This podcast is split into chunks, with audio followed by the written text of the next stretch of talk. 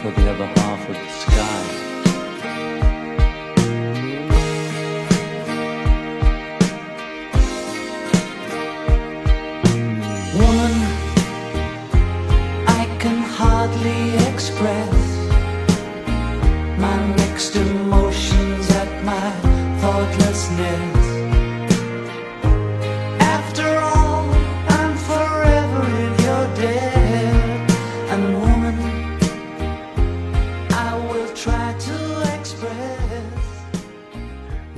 Dessa forma. Se você acha que há algo, qualquer coisa, que as mulheres não fizeram no passado, você tá errado.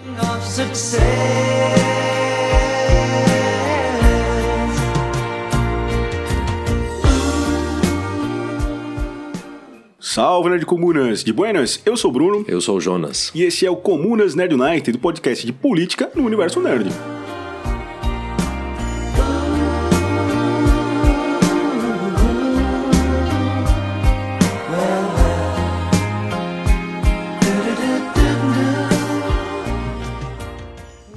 Isso, gente. Estamos aí para mais uma edição do Comunas Nerd United. Essa é a nossa 23 edição. Já fizemos bastante, hein? Fizemos 23 ou 24? 23 dia segundo a sua própria pauta.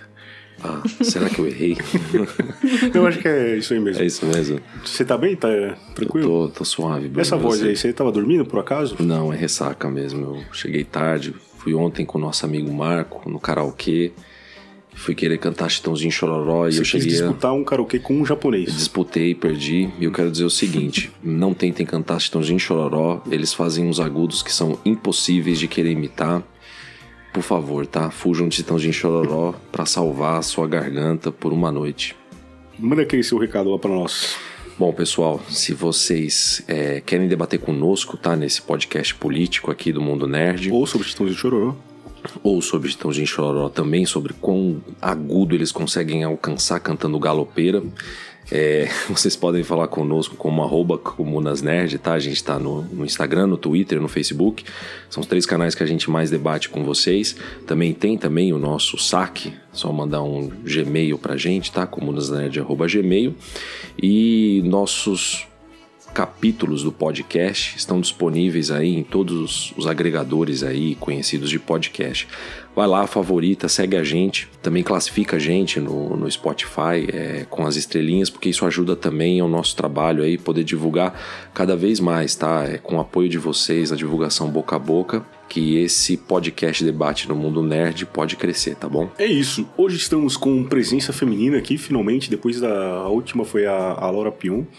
E hoje finalmente temos mulheres com a gente para debater temas diversos aí do, da cultura nerd. Bom, então a gente conta com a presença da Gabi Bernardes e da Aline Pion, as Geekettes. Beleza, gente? Oi, gente! Nossa, aqui quem fala é a Gabi. Tô até nervosa de estar aqui hoje, das, presenças ilustres. A gente que não tem nem roupa para isso. Eu nem liguei a câmera para não passar vergonha, então tá tudo certo. Mas é, tô muito feliz de estar aqui, de finalmente poder debater um, um pouquinho de política, que eu gosto tanto. Meu TCC foi sobre política. Opa, Então, eu, eu gosto bastante do tema e poder falar sobre isso, né, no meio da cultura pop é praticamente um privilégio, né? Porque não é todo mundo que está disposto a de fato enxergar a política dentro da cultura pop. Então, é isso. Tô, tô, tô feliz, tô realizada e vamos conversar bastante hoje. Bacana. Aline? Então, olá, olá, queridos amigos ouvintes dos Comunas Nerds. Aqui quem fala é a Aline, do Geekettes. Eu não manjo tanto de política como a minha amiga Gabriela, né? Mas é isso. Vamos falar um pouquinho mais do nosso universo nerd e deixá-lo ele mais feminino, que é a nossa meta. Só a existência desse podcast aí de vocês já é um ato político. Então você tá incluída demais nessa história. É verdade. Bom, sempre aquela pergunta clássica lá de entrevista, né, gente? Como é que começou a ideia do Geekettes aí? O nosso amigo editor, porque assim, o nosso podcast ele é feito por mulheres, mas o nosso editor, ele é um homem. de- é, um homem desconstruído, digamos assim, né? Porque às vezes até ele dá umas na gente, né, Gabi? É verdade. Obrigada, Gui, por nos educar. na gente.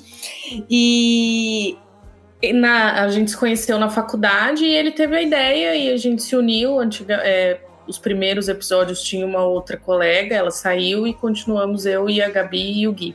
Já faz tempo isso? Acho que dois anos, né, Gabi? Acho que dois para três anos já estamos aí na, É. na podosfera. E os temas que vocês tentam abordar tem mais a ver com, com as mulheres nesse mundo ou é meio geral assim? É mais no geral. É, O podcast começou com a ideia de ser, sim, feito por mulheres, mas co- com o intuito de indicações, sabe? De uma indicar para outra coisas diferentes para assistir. É, e aí, dentro do mundo nerd, claro. Só que aí a gente foi expandindo, né? Outras pessoas foram indicando, e aí a gente também assiste muita coisa, né? Literalmente, nossa vida é bem resumida a esse universo nerd, então acabou que a gente faz mais geral, no- na verdade, só que sempre que tem alguma pauta ou algo com mulheres, filmes protagonizados por mulheres, dirigidos por mulheres, aí a gente dá uma prioridade e tenta destacar isso também. É, e outra coisa que eu acho que a gente faz e faz muito é mesmo que a gente, sei lá, assista, sei lá, Batman, por exemplo, assim, né? Que o grande protagonista é o Bruce Wayne, é o Batman, é o homem, mas a gente sempre, sempre, sempre acha uma personagem, mesmo que ela tenha cinco segundos de fala, pra gente acabar exaltando ela de alguma forma. Então a gente. E acaba que é de forma natural isso, É, né? A é, gente não não, é faz porque- forçando mesmo, é Exato. porque realmente acontece. E aí a Exato. gente destaca.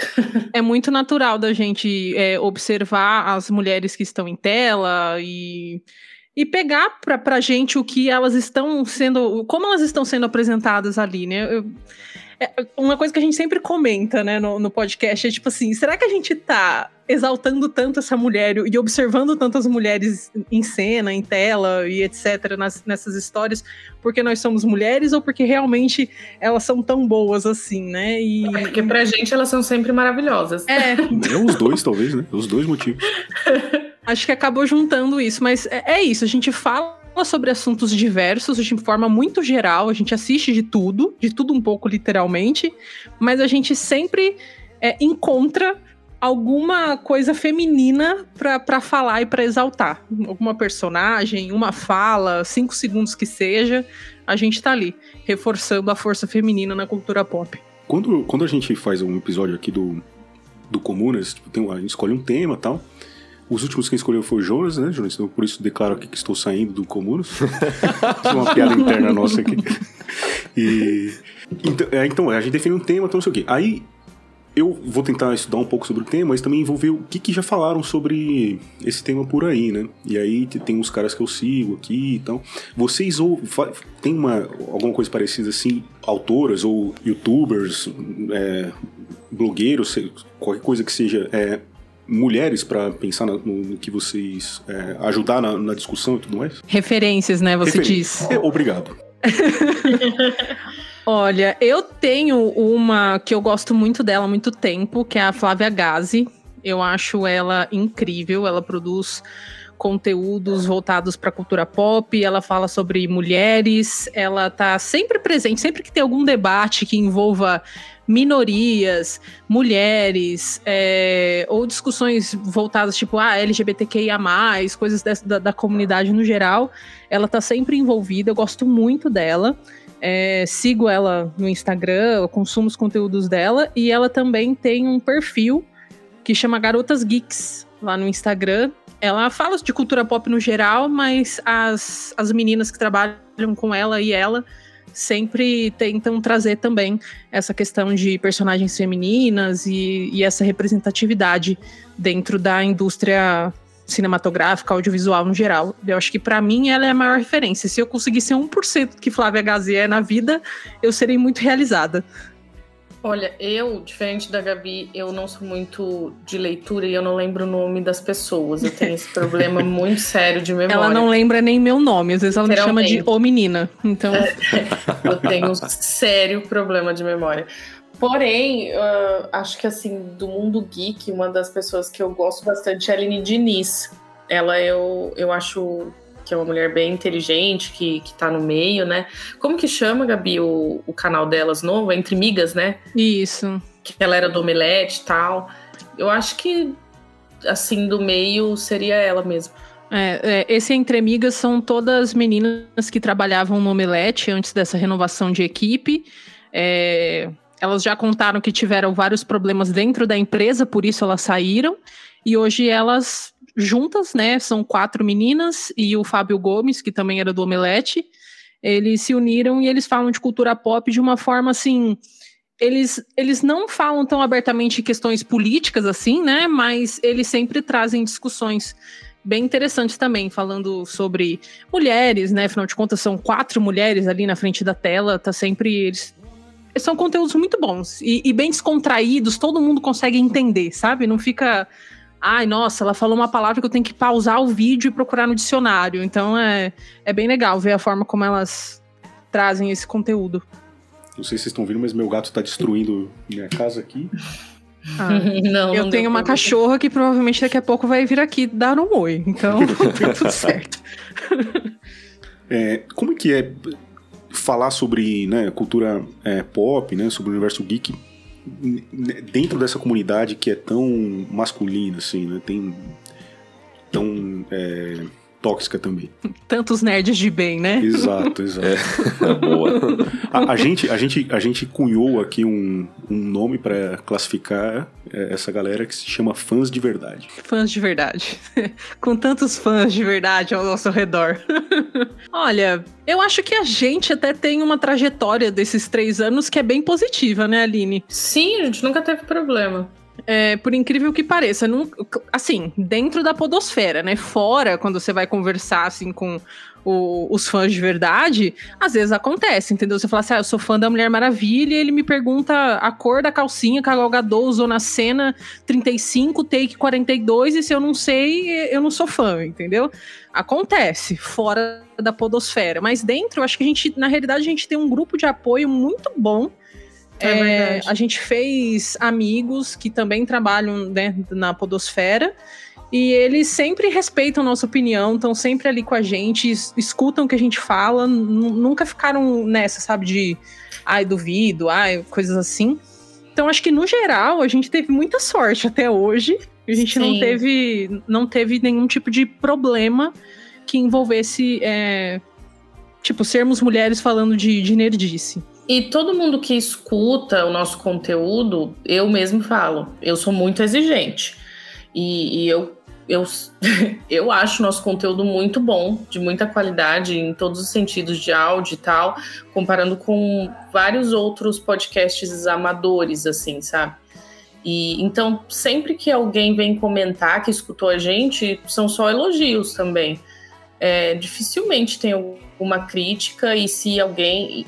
Tem a questão também que eu sou um pouco poucas ideias.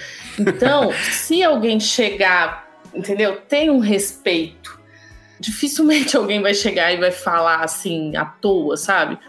Então é bem isso. Não é porque a gente é mulher que a gente vai ficar quieta, não. Claro, sim. É, a Pelo Aline é vibes. A Aline é vibes Jessica Jones, assim, sabe? Você olha pra cara dela e fala, meu Deus, mano. Eu quero É, fazer uma tem. observação da Aline aqui, porque ela é mais quieta e quando fala, dependendo de quem fala com ela, ela fica brava. Mas vocês precisam escutar o, o episódio delas do Kotaro vai morar sozinho. Ah, é verdade. E não só esse, ela vendo o trailer da Mulher Hulk. Gente, ela chora. destrói, destrói. Ela se é emociona, verdade. tá? É bem isso. Eu não cheguei a ver É a Gabi, pelo isso. menos do que eu vi chorando, mas a Aline eu já vi mais de uma vez. e é, mas eu, eu choro muito assistindo muita coisa. Miss Marvel. Miss Marvel. É que Miss Marvel eu ainda não chorei, mas também fiquei apaixonada e tal. É. Mas com certeza, eu tenho certeza que em algum momento eu vou chorar. É, a, a Aline, ela é só casca grossa, mas por dentro tem um É. bom coração. Olha, eu vou falar pra você, eu tava vendo o comentário de vocês do, do Kotaro, e aí eu vi lá, lá- foi um, é até um episódio rápido, né? E eu já tinha Uhum. assistido o Kotaro.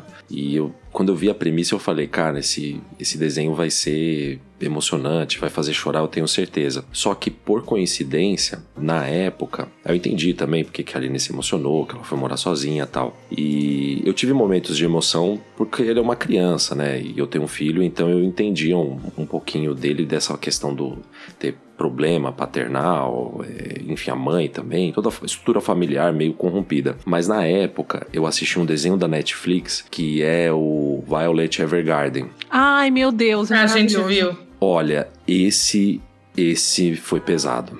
Eu achei mais que Kotaro. Esse daí foi um. Ah, que- esse foi difícil de segurar, viu? Eu não sei quantos episódios tem, mas se, sei lá, se tem 10, eu chorei nos 10. E ele é lindo em todos os sentidos, É né? lindo. Meu Deus do céu. A gente tem episódio dele, não tem, Gabi? Não tem. Olha aí. Olha aí, ó. Sugestão Não. de pauta. Sugestão de pauta. e eu acho ele. E, e como eu assisti os dois juntos, eu não sei se porque eu assisti os dois na sequência. E são dois dramas, né? Mas o Violet eu acho que pega umas coisas assim que tá até mais distante, né? Pelo menos assim, lá eles vão abordar muito tempo o problema de guerra, outras consequências que no caso a gente não tem. Que em tese o Kotaro tá mais próximo. É, é, a gente pode. Eu conheço pessoas que têm problema na estrutura familiar, enfim, e que vão morar sozinho por causa disso. Mas o Violet, ele tem um, um drama assim que, olha, você vai, vai botar um nilo de lágrimas se deixar. É, eu, ó, eu vou até me corrigir aqui que eu fui pesquisar. A gente tem episódio sim. É, eu lembro da gente ter É, feito. A gente tem sim, a gente tem sim. É que eu tava assim, será que eu chorei sozinha e não, não chorei com o público? Não é possível. Fazendo essa observação, vocês falaram né, sobre vocês no mundo nerd, o podcast de vocês, o trabalho de vocês. Mas eu queria que vocês falassem pra gente, na visão de vocês, como é a mulher no mundo nerd, de, seja é, como trabalhadoras desse universo pop, e que aqui a gente pode falar desde uma, uma atriz, uma diretora, até mesmo uma mulher que gosta do mundo nerd e que quer falar com outras pessoas sobre o mundo nerd. Então, o papel da mulher, como é, na visão de vocês, a, hoje a posição da mulher no mundo nerd? Como ela está? Olha, eu Pergunta acho que já fácil. caminhamos. É, é uma pergunta difícil, mas assim, é, eu, eu acho que já caminhamos muito. eu Acho que já melhoramos, mas, porém, entretanto, todavia, é, eu acho que, por exemplo, assim, eu posso. Acho não, né? Tenho certeza que eu posso dizer que, é, pelo menos atrizes, assim, quando vão fazer suas personagens, etc. é, hoje em dia, não tanto, mas já aconteceu, né? De, por exemplo, serem extremamente sexualizadas. É, por exemplo, teve o filme da Capitã Marvel. Quantos fãs de verdade não reclamaram que a roupa dela não era colada o suficiente, por exemplo? Então, assim, é, é, rola toda essa questão, né? Eu acho que essa sexualização da mulher, assim, no, no geral, a gente cresceu, né? A gente ainda tá numa sociedade com machismo estrutural, acho que muito, muito presente. Então, acho que isso é um problema. Mas eu ainda acho que caminhamos ainda não o suficiente, temos muito ainda para seguir, mas acredito que, que ainda é, estamos melhores do que fomos um dia, né? Como qualquer coisa na nossa vida, na nossa existência. É, agora, em questões de é, pessoas que trabalham vai no backstage ali, né? Não necessariamente estão na frente das câmeras. Aí já é uma discussão um pouco diferente, porque ainda somos desvalorizadas, né? Não só dentro das produções como trabalhadoras, mas na vida, né? No, geral, assim, quantas mulheres ganham menos, quantas mulheres têm boas ideias e muitas vezes as ideias são roubadas ali, né? Roubadas, assim, entre aspas, é, por homens, esse tipo de coisa. Então, assim, se a gente for comparar o passado com o presente, demos um salto, né? Melhoramos, mas ainda não é o suficiente. É, um exemplo que eu, que eu gosto muito de dar é a Natalie Portman na Marvel. Eu acho que o que ela fez ali dentro, que ela brigou, né? Tipo, ficou revoltada quando a Patty Jenkins foi demitida, porque a Patty Jenkins se recusou a gravar aquele, aquele roteiro de Thor Mundo Sombrio, que uma bosta. E aí a diretora foi demitida, a Natalie Portman foi, se posicionou, é, saiu da Marvel, nunca mais voltou pelos seus desentendimentos. Só agora, né, de fato, que ela tá voltando aí como poderoso ator depois do, do Taika assumir a direção do, do filme. Então, assim, é, eu acho que é uma batalha que a gente tem plantado sementinhas, mas que a gente ainda tem muito para ver florescer. Eu acho que é mais ou menos por aí.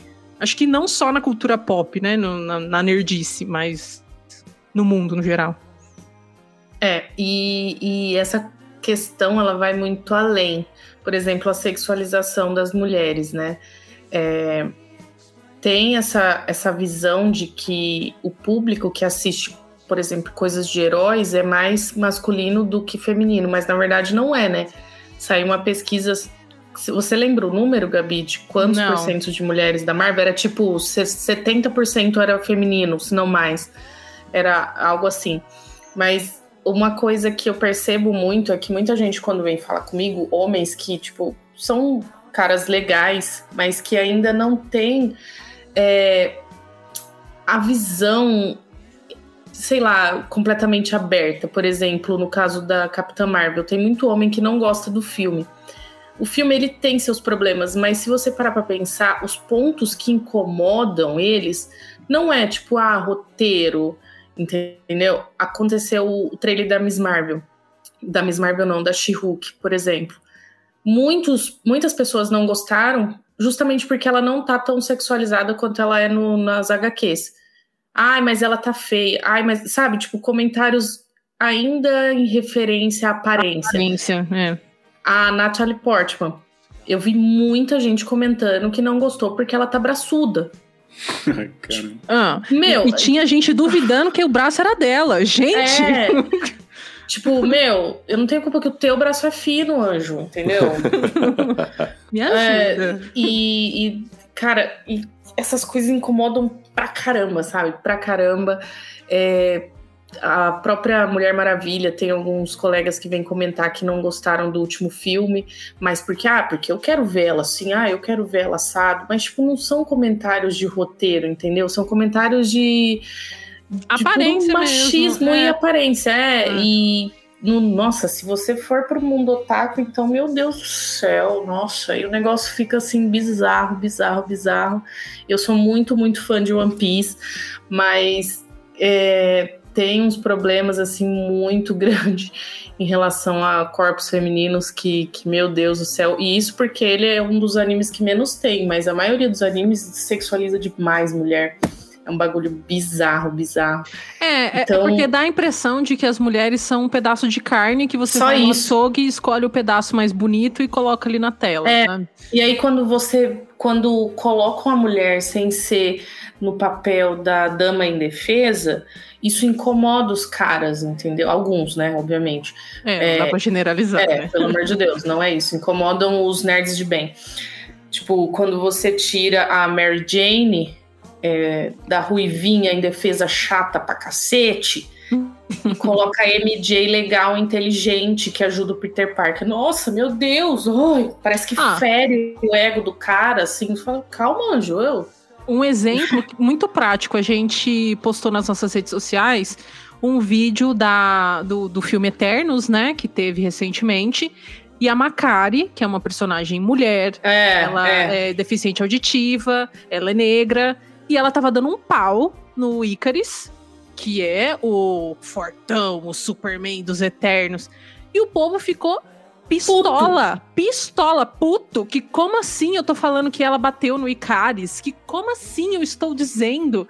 Aí eu fiquei, gente, E nem, mas- nem tava falando isso, era só a cena em si que ela realmente tava dando um pau nele. e, tipo, Não tava ficaram que ela ganha. Tipo, fere o ego. E, e isso vai além também, porque, por exemplo, eu e a Gabi, nós somos adultas, obviamente, mas a gente vê que muitas mulheres, muitas meninas têm vergonha de ser nerd. E a gente falou isso num episódio nosso, eu não lembro do que era, mas justamente para as meninas, e, e esse é um dos mai- nossos maiores intuitos, é trazer elas para esse mundo e sem ter vergonha. Tipo, não precisa ter vergonha, entendeu? Não precisa ter vergonha de você chegar e falar, ah, mano, eu gosto de anime. É, eu tenho 32 anos nas costas, eu gosto de anime. Eu vou malhar vestida de roupa de Não. herói. Ent- Entendeu? E eu não tô nem aí. E eu vou mesmo. E aí eu vejo, tipo, umas meninas muito tímidas. Ai, porque eu tenho vergonha de gostar disso, tenho vergonha de gostar daquilo. Não, mano, não precisa ter vergonha, não. Bora lá, é isso aí mesmo, entendeu? E, e, que elas acabam ficando acuadas. Então, esse é o nosso maior propósito. Não precisa ter vergonha. É, Por e também favor, o receio, mulheres. né? De, Sim. de ser, tipo, taxada toda hora. Tipo, ah, então tá bom, você gosta do Superman? Então, quando ele piscou cinco vezes na HQ, sabe? Tipo, uns negócios assim. É, tipo, tem vergonha dentro do, meio e provar. fora do meio, É, né? ter que se provar toda hora. Tem uma, uma série muito boa da Harley Quinn, animada lá na HBO Max, que tem um episódio que tem o Nerdola, né? O Nerd de Bem. Cara, é muito bom. Depois eu até mando pra vocês o episódio certinho, mas assistam a série inteira. É incrível, é perfeita, é muito, muito boa. E ele começa reclamando. É, então quer dizer que É eu vou animação, ter que não? ver? É uma animação, é muito boa, muito boa mesmo. E aí, tipo, o, o- o parâmetro é o seguinte: você tá. É o Nerdola, o episódio começa o Nerdola sentando no sofá do lado de uma pessoa normal que assiste qualquer coisa e tá ali. E aí ele, ah, eu não acredito que você vai me obrigar a assistir Harley Quinn. É certeza que vai ser só mais uma coisa feminista que vai falar mal dos machos e não sei do que, não sei o que lá. Aí eu fiquei, cara. é- Descreveu o que é o, o nerd de bem, o- os fãs de verdade. É esse cara aí. É, pra eles tudo é forçação.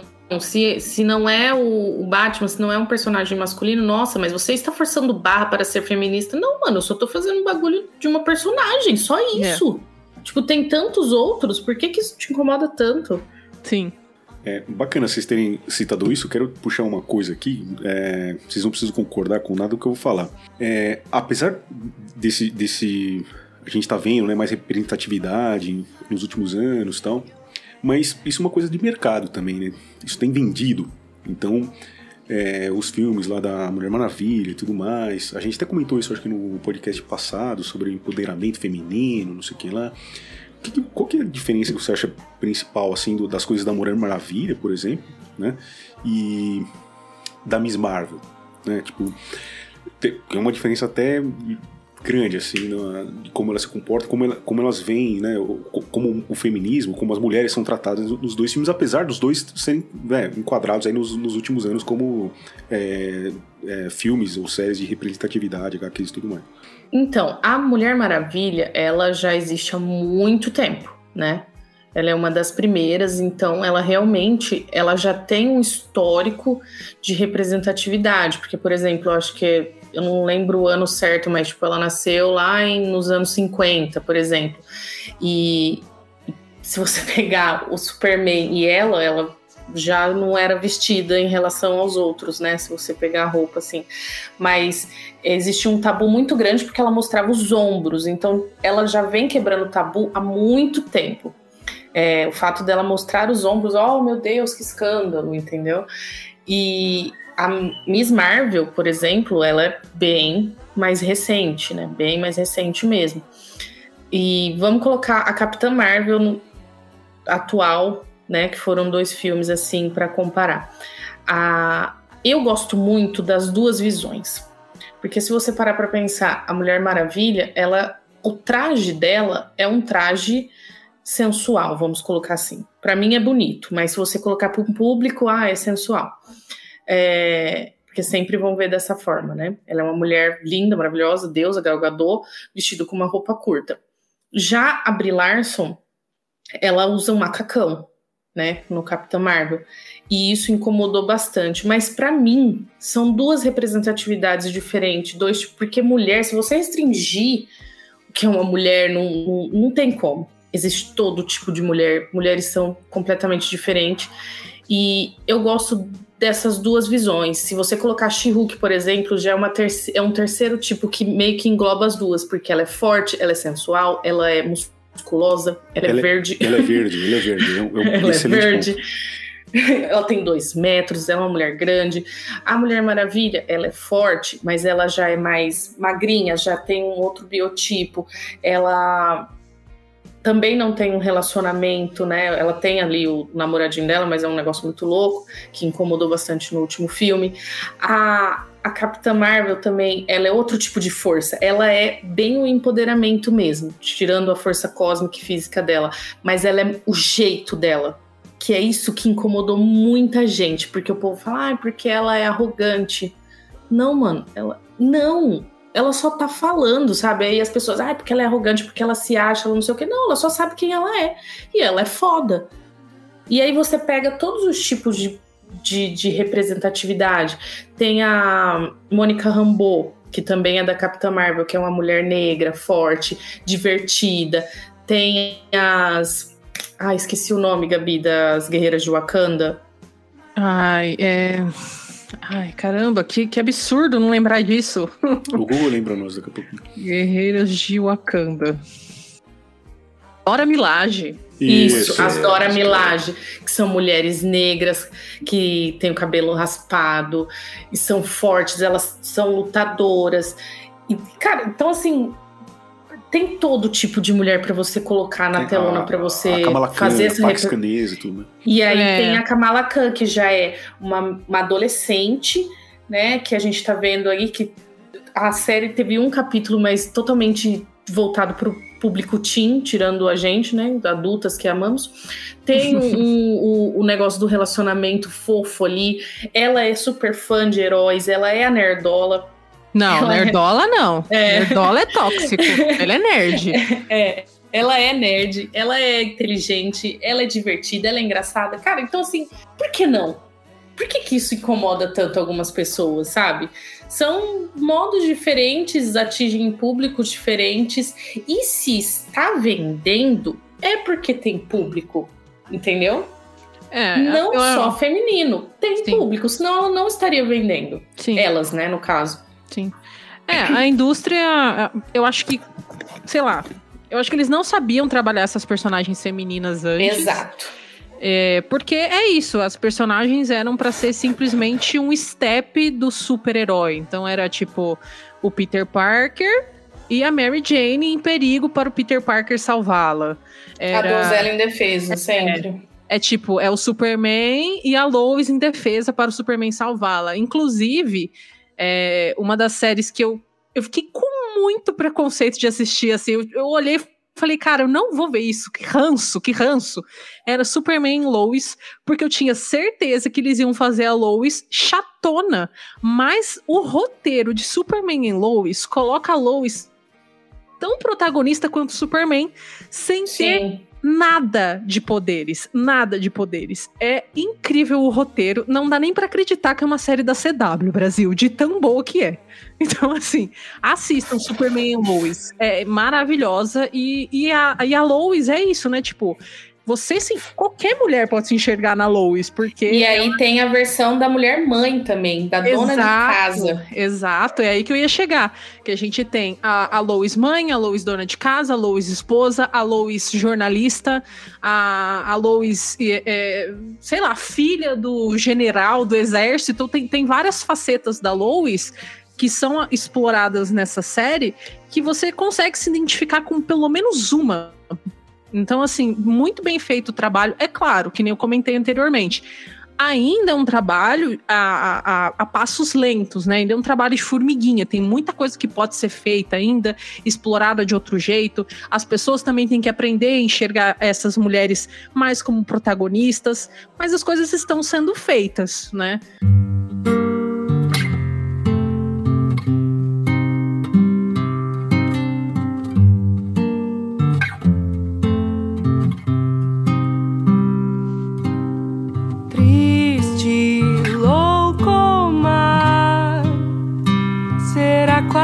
Qualificada ela quem recusar.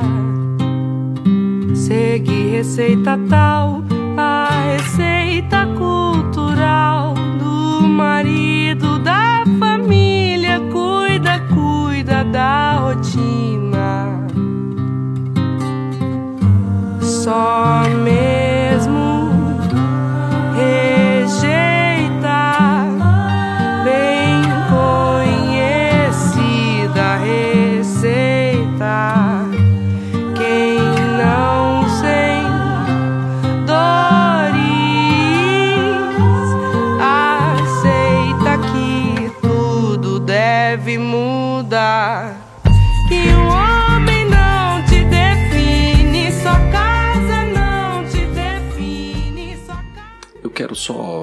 reforçar um ponto que o Bruno perguntou e que é um pouquinho mais sensível, que é o seguinte: vocês acham que pode acontecer de talvez esse.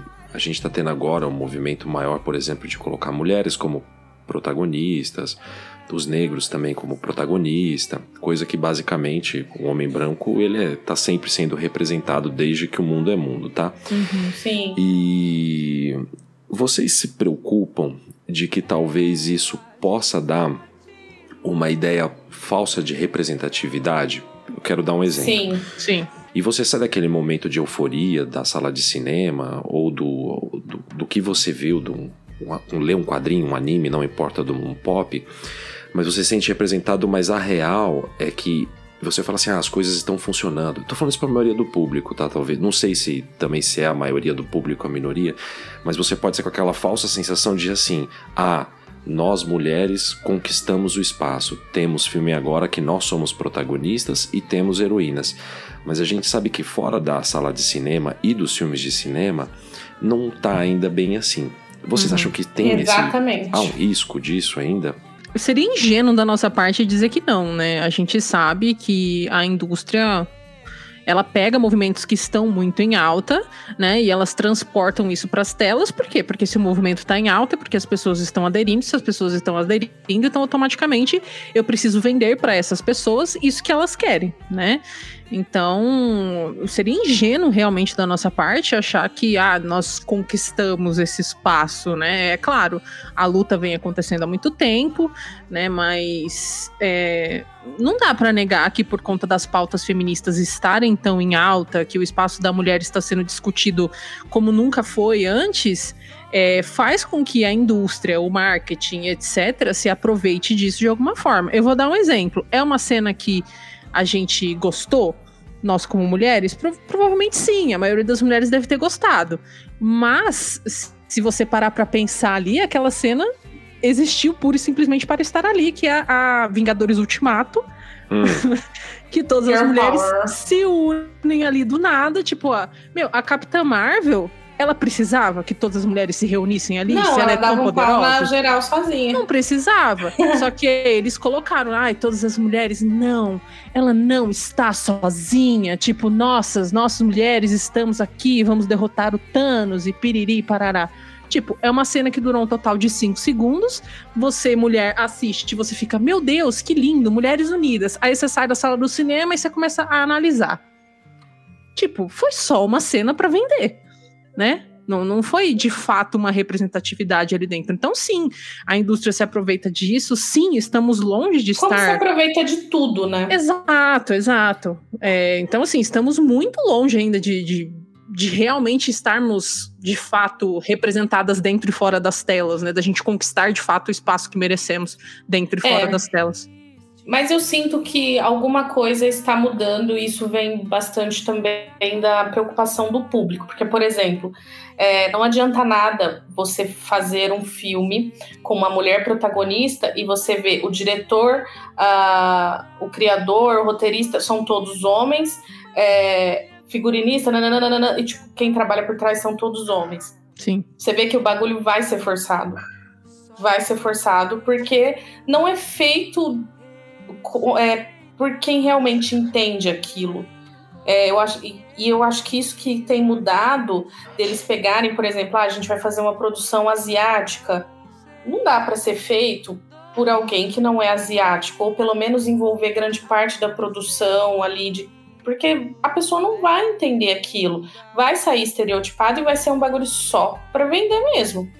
Então, quando isso e já está mudando, né? Mas quando eles entenderem isso é, de vez, que todo mundo tem o seu espaço, aí eu acredito que vai ser feito com muito mais carinho do que De fato, As- é. é, exato, porque aí a gente realmente entende e tá fazendo o que entende para quem entende. É, É. Não só por dinheiro, porque querendo ou não, a gente precisa de dinheiro para fazer, né? É, eu acho que uma, uma- um exemplo prático disso Claramente, não tô dizendo que foi perfeito, nada nesse sentido, mas eu acho que foi um início muito bom e depois nem tanto.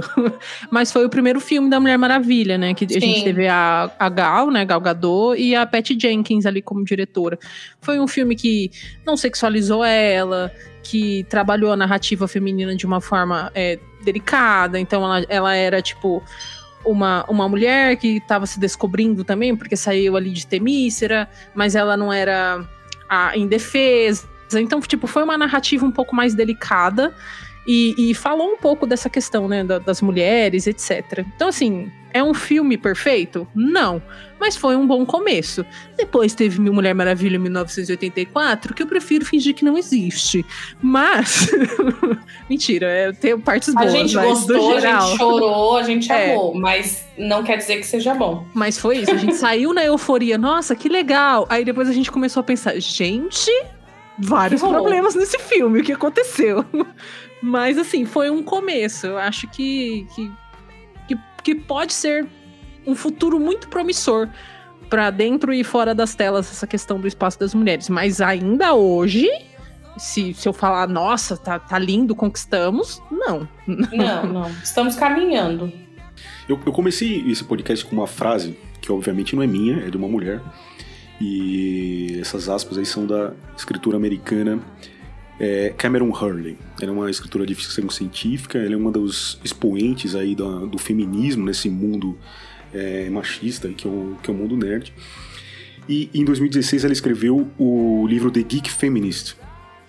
The, The Geek Feminist Revolution, né, que é revolução do feminismo geek. E essa, essa mulher não tem tradução no Brasil, gente. E vários textos que ela, que ela faz, ela, ela começou escrevendo em blogs, assim, e tal, depois ela, ela escreveu vários ensaios né, sobre a, a vida dela, sobre como é escrever nesse mundo, e depois todos os, os temas que estão eh, que rodeiam né, esse assunto. Esse livro tem uma série de contos, não sei o que, uma série de ensaios.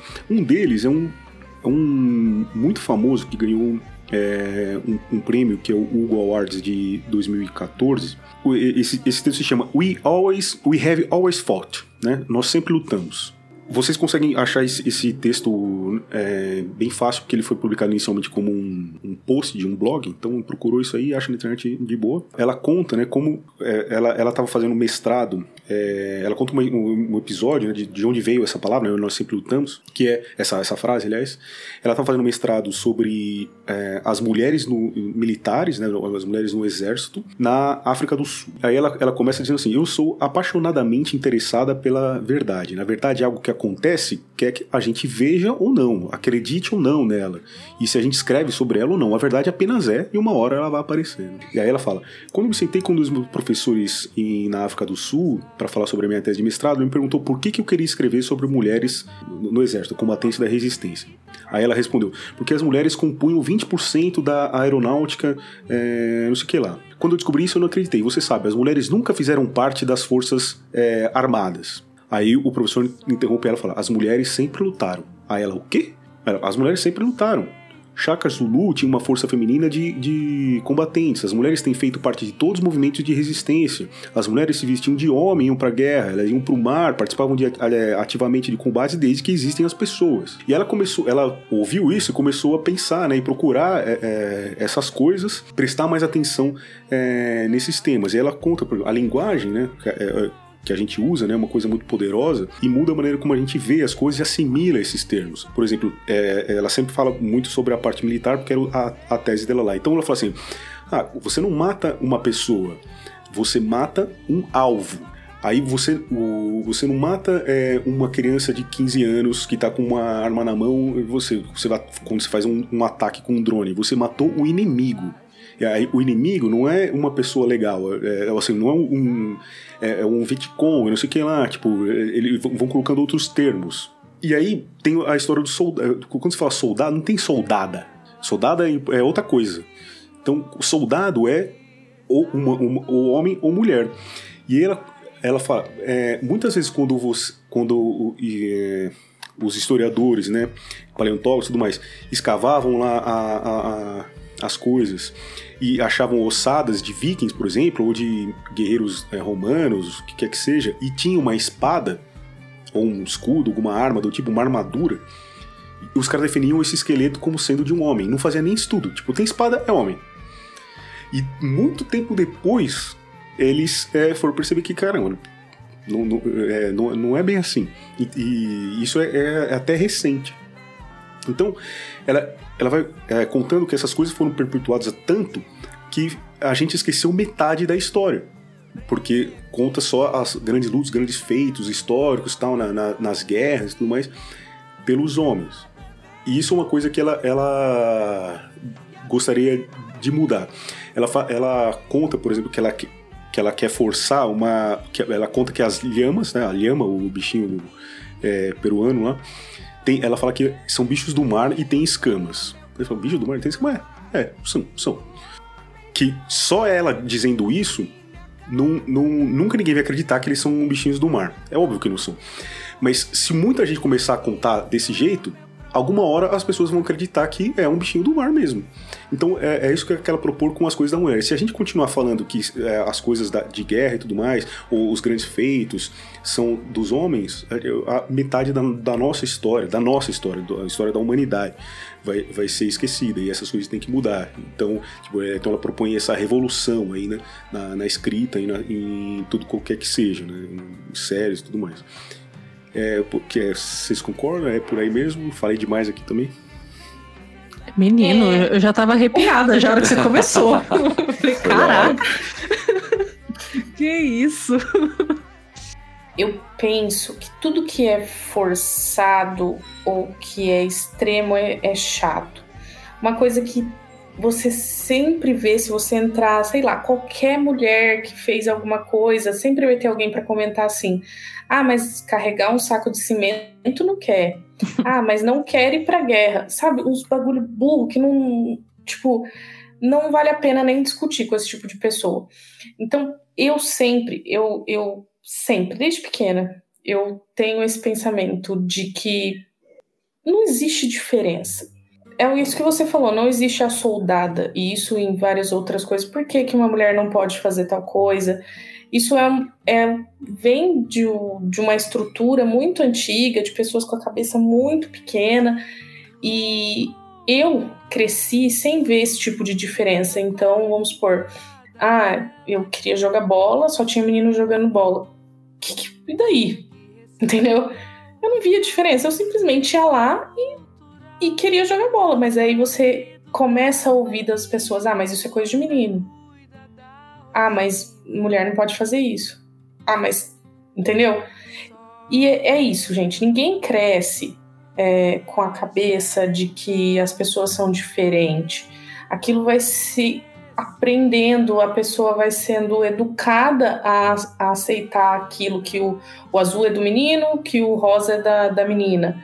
Mas, na verdade, não existe diferença. Então, o que, que eu penso?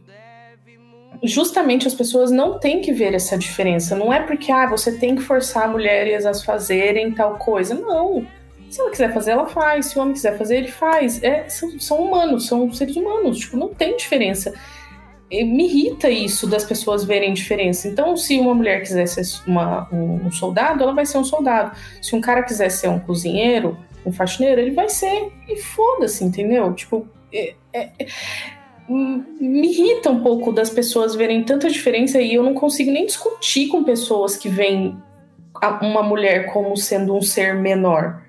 Eu, não- eu É. simplesmente eu não discuto com esse tipo de pessoa. Ai, nossa, uau, uma mulher conseguiu ser soldado.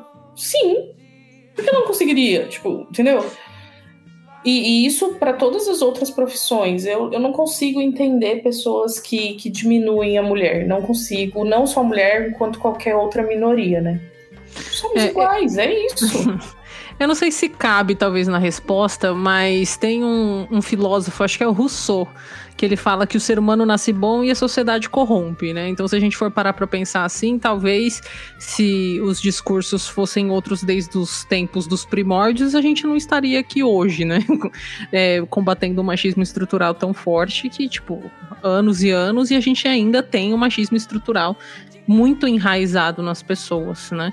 Mas é, eu acho que acho que acho que faz parte, sabe, realmente isso que você falou. Talvez se quanto mais a gente fala, mais a gente consegue ser ouvida. É. Então, é um começo, né? Então a gente tá aqui. Por exemplo, as mulheres antigamente, né? Quem era considerada uma mulher forte, que gostava de ciências, que, ai, que fazia alguma coisa diferente que não era cozinhar e ir pra igreja, era considerada bruxa e queimada na, na- na- em praça pública, porque, né? Quebrava os padrões ali. Então, assim, a, a história sempre apagou né, essas mulheres e quando elas estão nas linhas escritas, a maioria das vezes é, é dessa forma, né? São taxadas ou como segundo plano, ou como loucas, ou como bruxas, ou como algo que não seja digno de admiração, né? E, e você comentou no começo, né, falando sobre essa questão de soldados, que não existe soldados, etc.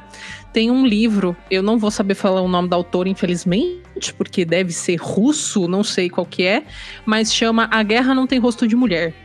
É um livro incrível, incrível, que conta a história de, de mulheres que lutaram é, no Exército Vermelho durante a Segunda Guerra Mundial. Linha de frente, assim, sabe? E é, bem, é, é legal, sabe? é você, muito pouco. você enxergar. Poucas pessoas sabem disso, né?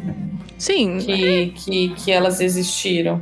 é porque o herói é o homem, né? Exato. Essa é a é homem. diferença, sabe? E é por isso que, às vezes, quando uma mulher fala, quando uma mulher dá a cara a tapa, ela é tida como louca. Que é um exemplo Porque é prático na cultura isso. pop? Mulan. Quando, É. Enquanto ela estava no exército e ela era considerada um homem, ninguém sabia que ela era uma mulher. Tudo que Tava ela falava como homem, as pessoas ouviam, as pessoas respeitavam, as pessoas olhavam para ela, né, enxergando ele com respeito. Quando ela salva o, o, o exército chinês contra os hunos e descobrem que ela é uma mulher, ela é deixada para trás. E ninguém escuta ela quando ela entra lá na China e fala: gente, os hunos estão aqui. Ninguém escuta. Por quê? Porque ela é uma mulher. Então, assim, é um exemplo prático, assim, do, do, do quanto, né? Essas coisas E às vezes é, é isso. Tipo, tem muita gente que, que é contra o feminismo e tal. Mas, cara, às vezes se a gente não gritar, a gente não é ouvida. Às vezes essa é tem que pagar de louca, né? Exato, às vezes a gente tem que pagar de louca. Se uma mulher, por exemplo, sai gritando na rua pedindo socorro, muitas pessoas vão julgar e vão achar que, tipo, principalmente se for briga de, entre aspas, marido e mulher, que ninguém mete colher, ninguém vai ajudar. Mas É. e se ela meter o louco? Entendeu? Ela vai ser percebida.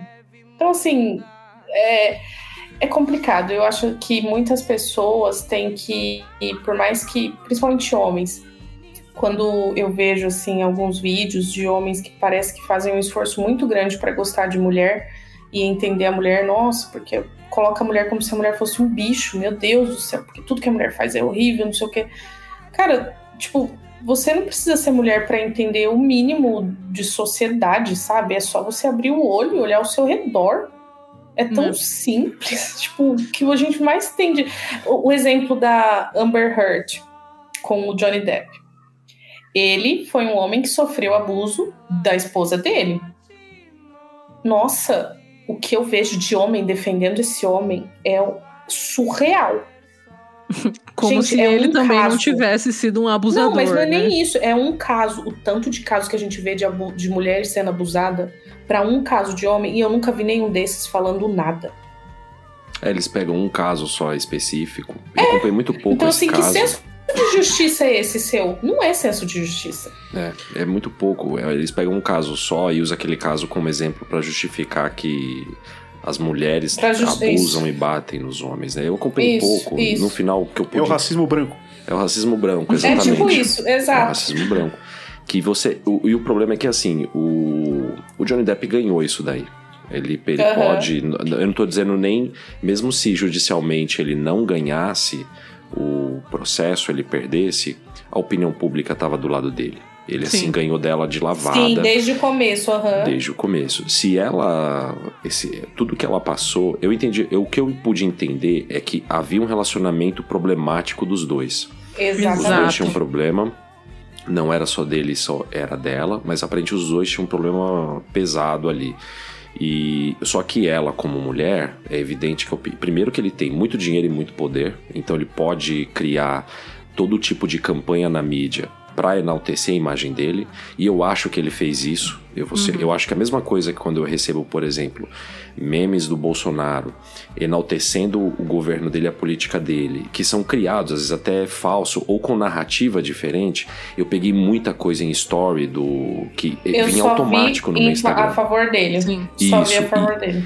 E, e eram montagens, eles não pegavam só. as- havia trechos, mas eles tinham montagem, tirando sarro, por exemplo, da advogada dela, ou do advogado, ou de uma testemunha, falando um monte de bobagem, e o Johnny Depp fazendo aquela cara, nossa, o que, que essa pessoa tá falando merda? E o advogado também. Então construiu-se uma narrativa nas mídias sociais muito forte de que ele foi o oprimido no final das contas. E, e eu acho esse caso emblemático porque ele ainda está um pouco cedo para se debater, mas eu acredito que daqui a um tempo, quando a poeira baixar, esse caso vai voltar à tona, porque essa mulher vai falar depois sobre tudo que ela passou. Ela agora ela tá ali, assim, ela perdeu é, como imagem e financeiramente. Mas ela, como mulher, ela foi derrotada e. Mas eu acho que daqui a um tempo esse caso vai voltar, porque eu acho que essa questão vai ser debatida. De. eh, De como ali foi usado ainda assim a imagem de um homem branco poderoso, porque ele é poderoso. E ele tem esse poder. Ele tem essa imagem. E isso vai trazer à tona para falar como foi usada essa máquina, que é o que eu entendo, para poder derrubar e destruir a imagem dela. É, É. Tratando os dois errados. Que esse foi o Exato. problema. Os dois não Exato. foram considerados errados. Foi É, considerado. tanto os dois perderam, né? Porque É. a, a Amber tava com um, um- não sei o nome disso, um processo contra ele e ela ganhou, né? E, é- e ele tava com processo contra ela e ele ganhou, ou seja, os dois estavam errados, né? Só que é isso aí mesmo que você falou, a- na internet, mulheres mesmo, gente, eu vi inúmeras, inúmeras, inúmeras que chegavam pra conversar comigo, me mandavam coisas do julgamento e era sempre tipo, olha lá como ela é louca, olha lá, dissimulada, não sei o que, não sei o que lá. E era sempre esses trechos, entendeu? O Johnny Depp fazendo cara de, ai meu Deus, que merda que ela tá falando. Ou eram trechos que ela mudava às vezes a feição, sabe? E, gente, é internet. Qualquer um pode fazer uma montagem, pode mudar o sentido do vídeo. Eu não tô falando que ela tá certa, não é isso que eu tô dizendo. Mas, assim, o, o que rolou na internet todo momento e em todos os perfis, assim, que eu acompanho que tem notícias geek, que, né, olha aí, são guiados por homens, era sempre Johnny Depp no pedestal. Nossa, gente, machucaram meu coelhinho, sabe? Era um negócio assim. E eu ficava indignada. Falei, gente, o cara foi tão abusivo quanto ela. Por, que, por quê, gente? Foi. Legal você ter falado isso, que tem mulheres falando né, é, mal da, da- dela, é, mas eu que vocês não conhecem a mutante de direita, que é o, o- o que, que é? Um blog? Uma página no Facebook? É, na verdade, o, o nosso podcast ele começou porque teve uma coisa que irritou a gente, que foi o seguinte: tinha um, tem um site, uma hora que vocês puderem, dê uma olhada, escreve no Facebook, Mutante de Direita. É uma menina que se fantasia, uma mulher, ela se fantasia de vampira, ela vai para os eventos do Bolsonaro e quer levar a imagem de uma mutante de direita e de uma heroína de direita. E aquilo irritou a gente pelo seguinte: não é que a gente quer, por exemplo, eu, eu, eu sou um cara de esquerda, eu sou comunista e eu tenho ideias radicais. Só que eu tenho consciência de que os heróis que a gente gosta, seja a Mulher Maravilha, a Garota Marvel, o Super-Homem ou o Wolverine ou o Homem-Aranha, eles não são comunistas. Todas as HQs e mesmo os próprios mangás, gente, o Luffy não é comunista. O Naruto não é comunista. Mas assim, Não, a nem de narra... esquerda, né? assim, existe uma narrativa, pelo menos, que esses heróis tentam combater, que são opressões. E são Uhum. narrativas e tentando libertar, trazer é, representatividade também, bastante das vezes. E quando você leva para uma narrativa muito conservadora, aquilo, aquilo foi o estopim que irritou a gente. Falou, não, peraí, gente, não... Eles querem, né, arrastar por essa narrativa. Essa menina, ela faz isso. Ela pega os heróis e quer levar essa estrutura conservadora, então do tipo que toda mulher tem que ser princesa, é, O, o problema todo é o mutante aí. A gente tá falando dos X-Men. Também. É, não, é. Da, da hora que vocês falaram, mutante, mutante de direita, que ela tá indo atrás do Bolsonaro. A primeira coisa que veio na minha cabeça é, gente, se mutantes existissem e o Bolsonaro fosse presidente, ele estaria criando sentinelas à torta e à direita pra ir atrás dos mutantes, O problema é Brasil. o X-Men não, Quer dizer, não é só o problema, mas é o principal problema. É falar dos X-Men nessa parte. Difícil. Mas Não, o- sem condições. Meninas, eu queria fazer uma pergunta pra vocês, pegando, puxando um gancho aqui. é, inclusive que no grupo que, que, eu, que eu fui convidado pelo Sandro para fazer parte lá do podcast que a gente tá, que, que foi pelo Sandro também que eu acabei conhecendo vocês do Engrenagem. Mas eu acho que teve dois. um- tem um ponto que é o seguinte, que inclusive da mulher Hulk, né? Teve a questão do que reclamaram do CGI dela. No meu entendimento, assim, uma opinião honesta, eu acho que aquilo ali é mais uma reclamação muitas vezes que tá, minha opinião, tá travestida de machismo em si, porque não é uma mulher que é o que os homens querem ver, do que em si o problema assim dos efeitos especiais, tá? Que pode Pra ser mim, melhorado. pra mim também. É o que eu acho. E eu Até vi tam- porque ninguém ficou reclamando do, do CGI ruim do Hulk em Vingadores, né? Não.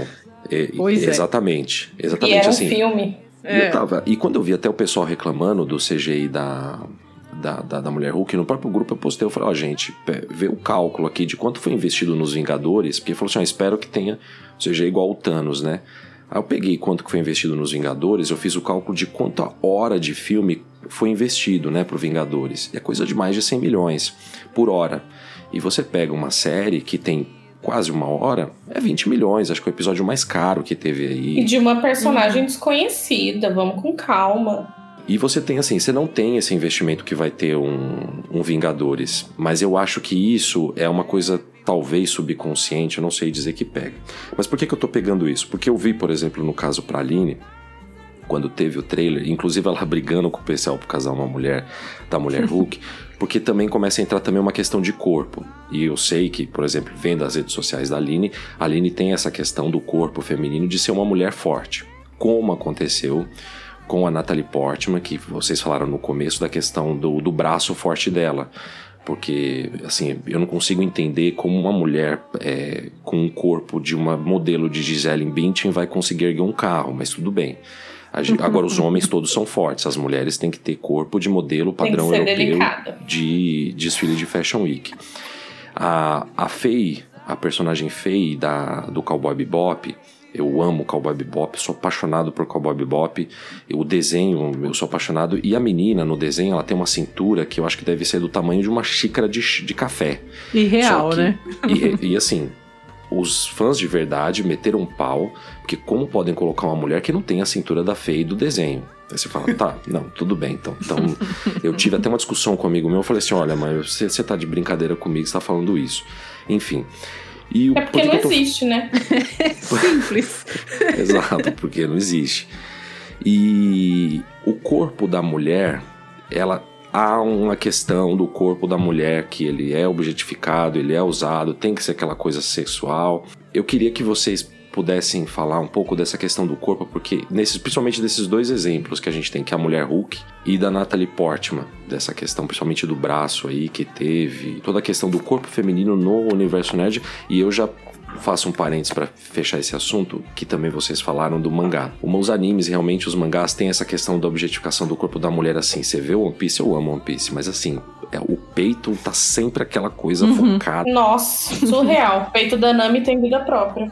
Exatamente, o peito da Nami tem vida própria. E não é só lá, né? Tipo, tô pra cá, vários é, animes têm isso. E o universo mesmo dos animes tem isso, né? Aquela questão das sempre as menininhas com uniformes colegiais e tal. Eu nem postei os outros vídeos da She-Hulk, porque quando eu fiz o, o react do, do trailer, eu gravei outros vídeos explicando por que, que eu tinha ficado tão emocionada. Eu nem postei porque assim, eu vi tanta crítica que, que eu achei melhor não postar. Mas basicamente no vídeo, o que, que eu falava? Que eu me senti representada, assim, uma das poucas vezes, sabe? Porque é justamente isso desde sempre o que você escuta. Eu, pelo menos, sempre escutei muito isso, de que eu sou bruta. Ai, você é muito bruta. Ai, você é muito grande. Ai, você é muito isso. Sempre você é muito, você é muito. Sempre tem um ai, você é muito. E cara, por mais que você seja forte, isso te machuca. Porque você tem que caber no mundo dos outros. Então, assim, é, ah, você é muito grande. Gente, sério, eu não tenho vergonha de falar isso, mas o que tem de homem que, que tipo, não quis sair comigo porque eu tenho 1,70m não é brincadeira. É sério isso.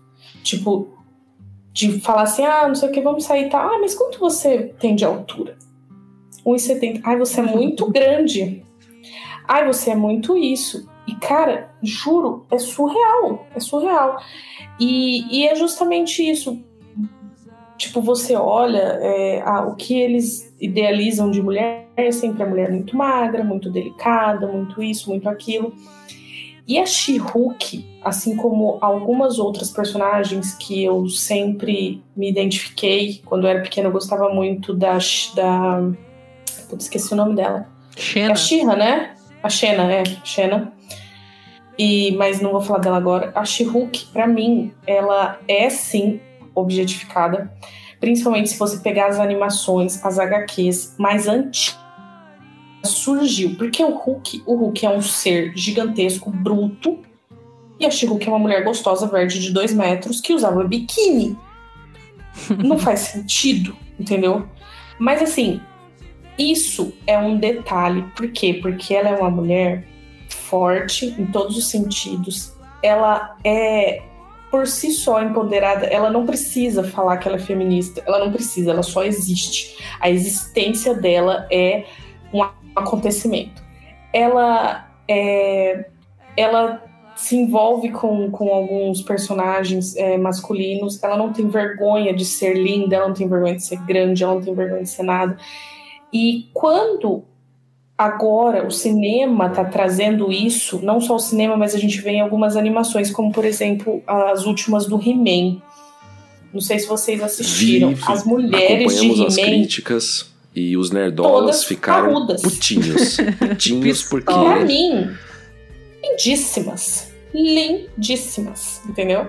Eu acho lindo. É óbvio que não é só esse tipo que tem que ver. Como eu disse, as mulheres são diferentes. Existe mulher pequena, existe mulher magra, existe mulher gorda, existe Somos mulher. plurais, né? É isso. cara. Exato.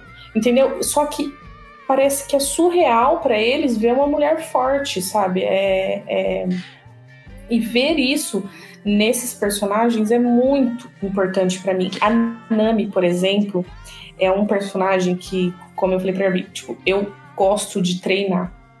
E eu sempre escutei desde novinha de que eu tinha que esconder o meu corpo para que os homens não olhassem. E assim, eu sou grande.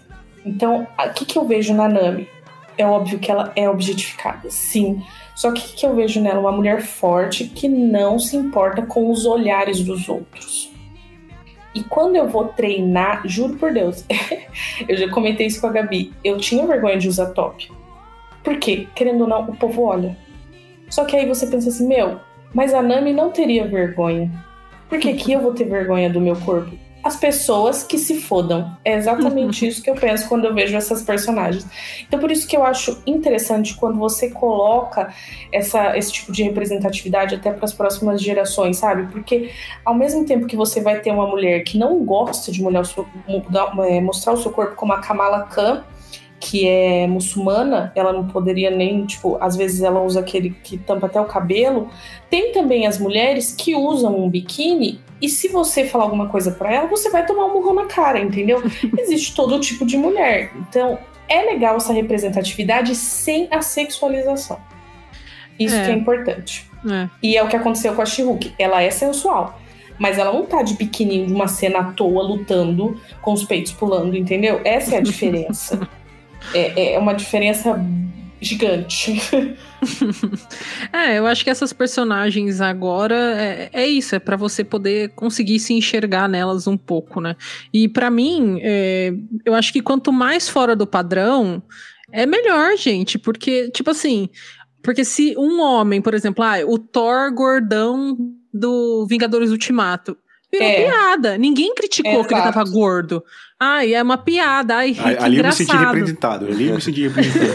Você Você entende? Ali vira uma piada. Agora, se uma mulher tipo a fake, a atriz, que não tem a, a cintura ai meu Deus, do tamanho De modelo, de uma né, xícara. assim. É, não tem a cintura do tamanho de uma xícara, ela é criticada. Mas se fosse um homem um pouquinho eh, mais gordinho, mais rechonchudinho, que não fosse, ai, todo é, fortão, não sei o que, fazendo tal personagem, essa crítica realmente existiria? Talvez não, entendeu? Muito provavelmente não. Então, assim, é, eu gosto, eu gosto quando. A série de Cowboy Bebop, eu tenho minhas, minhas ressalvas. Gosto muito do anime. Eu escutei o capítulo de vocês e o, o Vicious, pra mim, é um, é um, é um problema Não, muito sem sério. condições. Entendeu? É. Ali tem um problema na adaptação, mas é, a Netflix me ganha quando ela quebra esses paradigmas, entendeu? Quando ela coloca uma, uma atriz com um corpo muito mais real, que muitas mulheres vão ali se identificar muito mais, Sim. do que, tipo, caçando uma menina que é um palito de dente pra colocar só porque o fã de verdade vai ficar contente vendo ali. Então, assim, é- essas coisas, pra mim, apesar, de novo, de eu saber que ainda são sementinhas que estão sendo plantadas, fazem toda a diferença. É, Estão falando na minha orelha aqui que já deu tempo. É. É, gente, tem alguma coisa que vocês queriam falar e não falaram? Deve ter muita, mas vamos com calma também. Eu acho que só faltou uma. Eu sempre aqui, o Bruno quer encerrar, eu falo, pera só um pouquinho, Bruno. que é- seria a última mesmo, porque eu dei uma lida aqui e é uma que eu posso estar enganado, mas eu acho que a gente não falou. Porque é difícil debater política, né? Por que, que o mundo nerd tem tanto problema em debater política? Porque tudo vira lacração e Obi-Wan Kenobi tá tendo esse problema agora. Eu falo com amigos conservadores pra eles assim: é o fim da picada o Obi-Wan ser um herói caído, porque isso é lacração, porque querem mostrar um herói fraco, porque a princesa Leia tá sendo oprimida pelo sistema e por que ela não pode ser uma princesa? Eu escutei normal, mas assim Normal. é, ele, e você fala, mas não tem. Eu, eu falei, esse- eu falei assim, gente, Obi-Wan, a política que tem no Obi-Wan é insignificante. E olha que eu gosto de ver uma lacração. E assim, desculpa, nem eu olho pra essas coisas lá porque não tem, mas eles enxergam. Então qualquer mínimo debate político já irrita numa série que é um cara que dá um golpe político, implanta uma ditadura, mata um monte de gente, mas não pode falar de política. E eu queria entender, por que, que é vocês acham que os nerds não gostam de falar de política? Nossa, é, é- é até difícil pensar, né, como que uma pessoa que se considera nerd e fã de cultura pop não esteja preparado para discutir política, porque heróis são políticos, eh, histórias que estão aí há muitos anos, tipo Star Trek, Star Wars, eh, Duna, eh, são coisas que a política tá ali envolvida 100%, é até um insulto pra história a, a gente não enxergar que esses movimentos são tão políticos. Cara, eu acho, assim, não tenho uma resposta certa pra te dar, mas eu acho que talvez seja porque simplesmente incomoda. Sabe, incomoda você tá assistindo uma coisa que você, de certa forma, ah, eu tô vendo aqui porque eu quero passar um tempo, eu tô vendo aqui porque eu quero que seja o meu entretenimento. Desligar do mundo real. Exato, exato. E você perceber que aquele entretenimento tá te entregando na realidade um soco na cara, tá te entregando ali na realidade um pensamento, tá te entregando ali na realidade um conteúdo para que você enxergue as coisas com, com mais razão, que você saia dali, sei lá, de certa forma sendo uma pessoa melhor, que você saia dali e olhe para o mundo real e consiga debater algumas coisas, consiga enxergar que, que, que tem coisa certa, que tem coisa errada. Então, eu não sei, eu acho que é pura e simplesmente preguiça mesmo, sabe? Tipo, me incomoda, então eu não eu vou fingir que isso aqui não existe. Me incomoda, então eu vou deixar que a briga política esteja acontecendo somente ali nas telas e eu não vou trazer isso para a vida real. Só que, cara, no, no parâmetro que a gente está vivendo hoje, no, no atual governo que estamos vivendo hoje, quanto mais você consegue tirar das, das coisas que você assiste e, e pegar essas inspirações políticas, mais você vai estar preparado para tentar fazer alguma coisa, sabe? Tipo, prestar, entender que o, o mínimo movimento que você faz importa, que o seu voto pode ser extremamente importante para mudar uma história, que você ir procurar é, informações pode fazer com que você não esteja do lado do Darth Vader, sabe? Um, um negócio assim, tipo, velho, é o mínimo. Eu, então, não sei, eu realmente acho que, que é só isso. é, me incomoda, então eu vou fingir que isso aqui não existe. Não, tem outra explicação. Lógica, É. não tem. Fez muito sentido isso que você falou do Darth Vader, que se você parar pra pensar, acontece isso no mundo real. Talvez seja isso. As pessoas não querem destruir a imagem do seu herói perfeito. Tipo, as que elas mesmas criaram na sua cabeça. Porque se você parar pra pensar, muita gente que idolatra o Biruliro não quer enxergar a realidade. Essa é a verdade. Então Ninguém vai acho que falar isso mal do meu acontece presidente aqui. Ah, eu tô Exato. desligando, eu tô desligando o podcast. Encerrado a gravação. Você entendeu? E, e isso acontece de ambas as partes. Porque tem Sim. aquela pessoa que ela não quer enxergar que a pessoa que ela teve ali como ídolo não é aquilo que ela pinta. E talvez seja isso. A pessoa. Aconteceu muito do, do negócio da HQ do Superboy que tava beijando um outro menino, de algumas pessoas compartilharem uma imagem da Mulher Maravilha e do Superman se beijando. Não, porque é assim que deve ser. Mas as pessoas não foram pesquisar que a Mulher Maravilha é bi. Gente, mulher- não tem como, é tipo né? isso, sabe? As pessoas não querem ver a Eu acho que verdade, essa é galera isso. precisa ver como é que é o mundo das Amazonas, lá da É, Mulher Maravilha, viu? Tu entendeu? É isso, elas criam a imagem ali na cabecinha delas e não É a querem bolha, né? destruir com a realidade. É. É isso. É difícil. Política é um assunto complicado. É um assunto que, que é extremamente necessário, mas nós não somos educados para discutir política. Nós não somos educados para entender política. E é por isso que a galera se aproveita e joga qualquer notícia ali no Zap e a tia Maria vai e compartilha pra você o vídeo do Zap com uma música de Jesus no fundo. E aí você fala: "Nossa, ele é o escolhido, preciso votar nele É. ele é o escolhido". Gente, a gente Não tá era? na Então, era da enganado. internet. você foi enganado? Caramba. A gente tá na era da internet, a gente tem um, um computador na palma da nossa mão. Não todo mundo, infelizmente, né? A gente sabe que é irreal também achar, é utópico achar que todo mundo tem acesso à informação, né, muito rápido.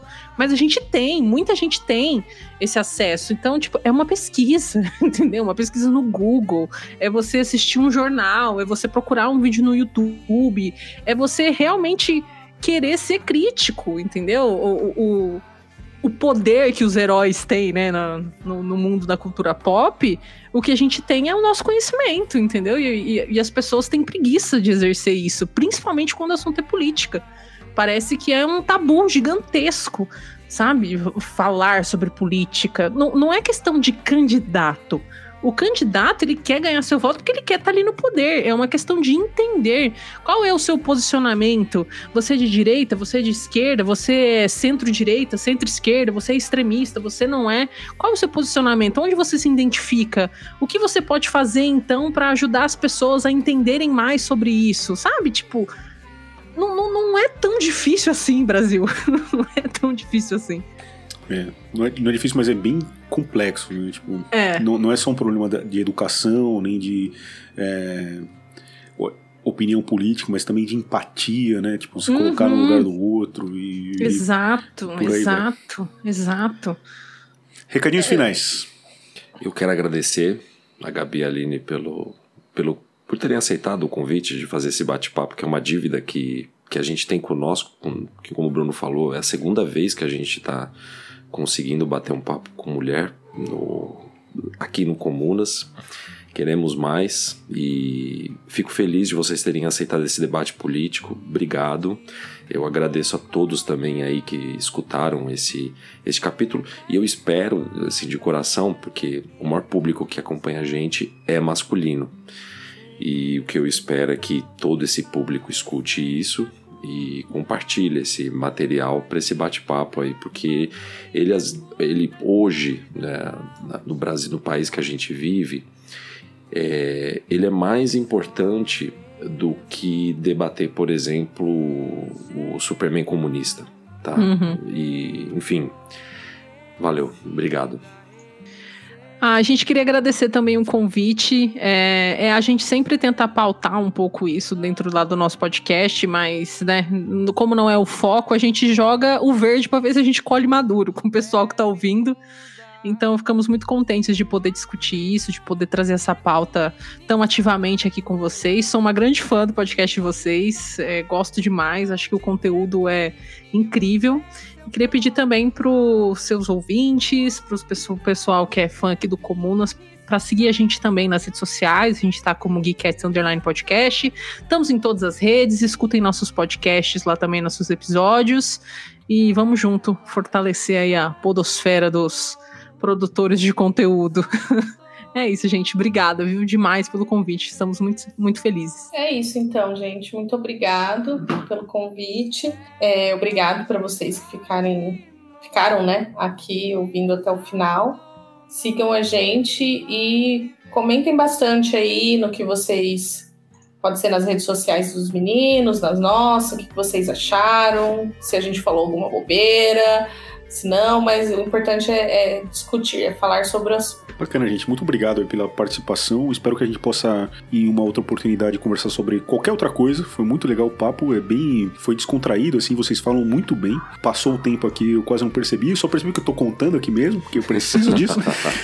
mas se não, ficaria aqui, tomar, abriria uma cerveja aqui ficaria mais um tempo aqui falando com vocês. Muito obrigado de verdade. Até uma próxima. Comunas Nerd United, o seu podcast de política na cultura nerd.